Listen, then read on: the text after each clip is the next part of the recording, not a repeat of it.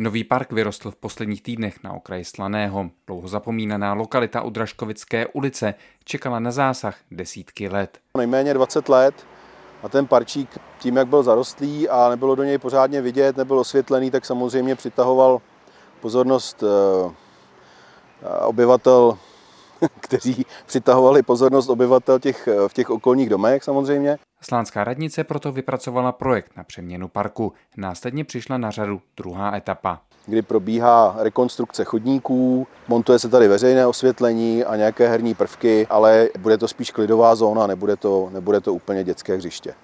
Jen za mobiliář, tedy cesty, osvětlení nebo nové lavičky a herní prvky pro děti, zaplatila slánská radnice více než 2 miliony korun. Další bezmála 390 tisíc korun stály úpravy zeleně, a to včetně kácení nebo výsadby nových rostlin. Přesto tato investice byla na místě. Věříme, že to zvýší komfort obyvatel tady v té části města, protože se na ně poměrně dlouho zapomínalo. Úpravy parku Dražkovická jsou prakticky hotové, chybí už jen malé detaily a nejen obyvatelé z okolí se mohou těšit na příjemnou procházku nebo odpočinek uprostřed zelené plochy.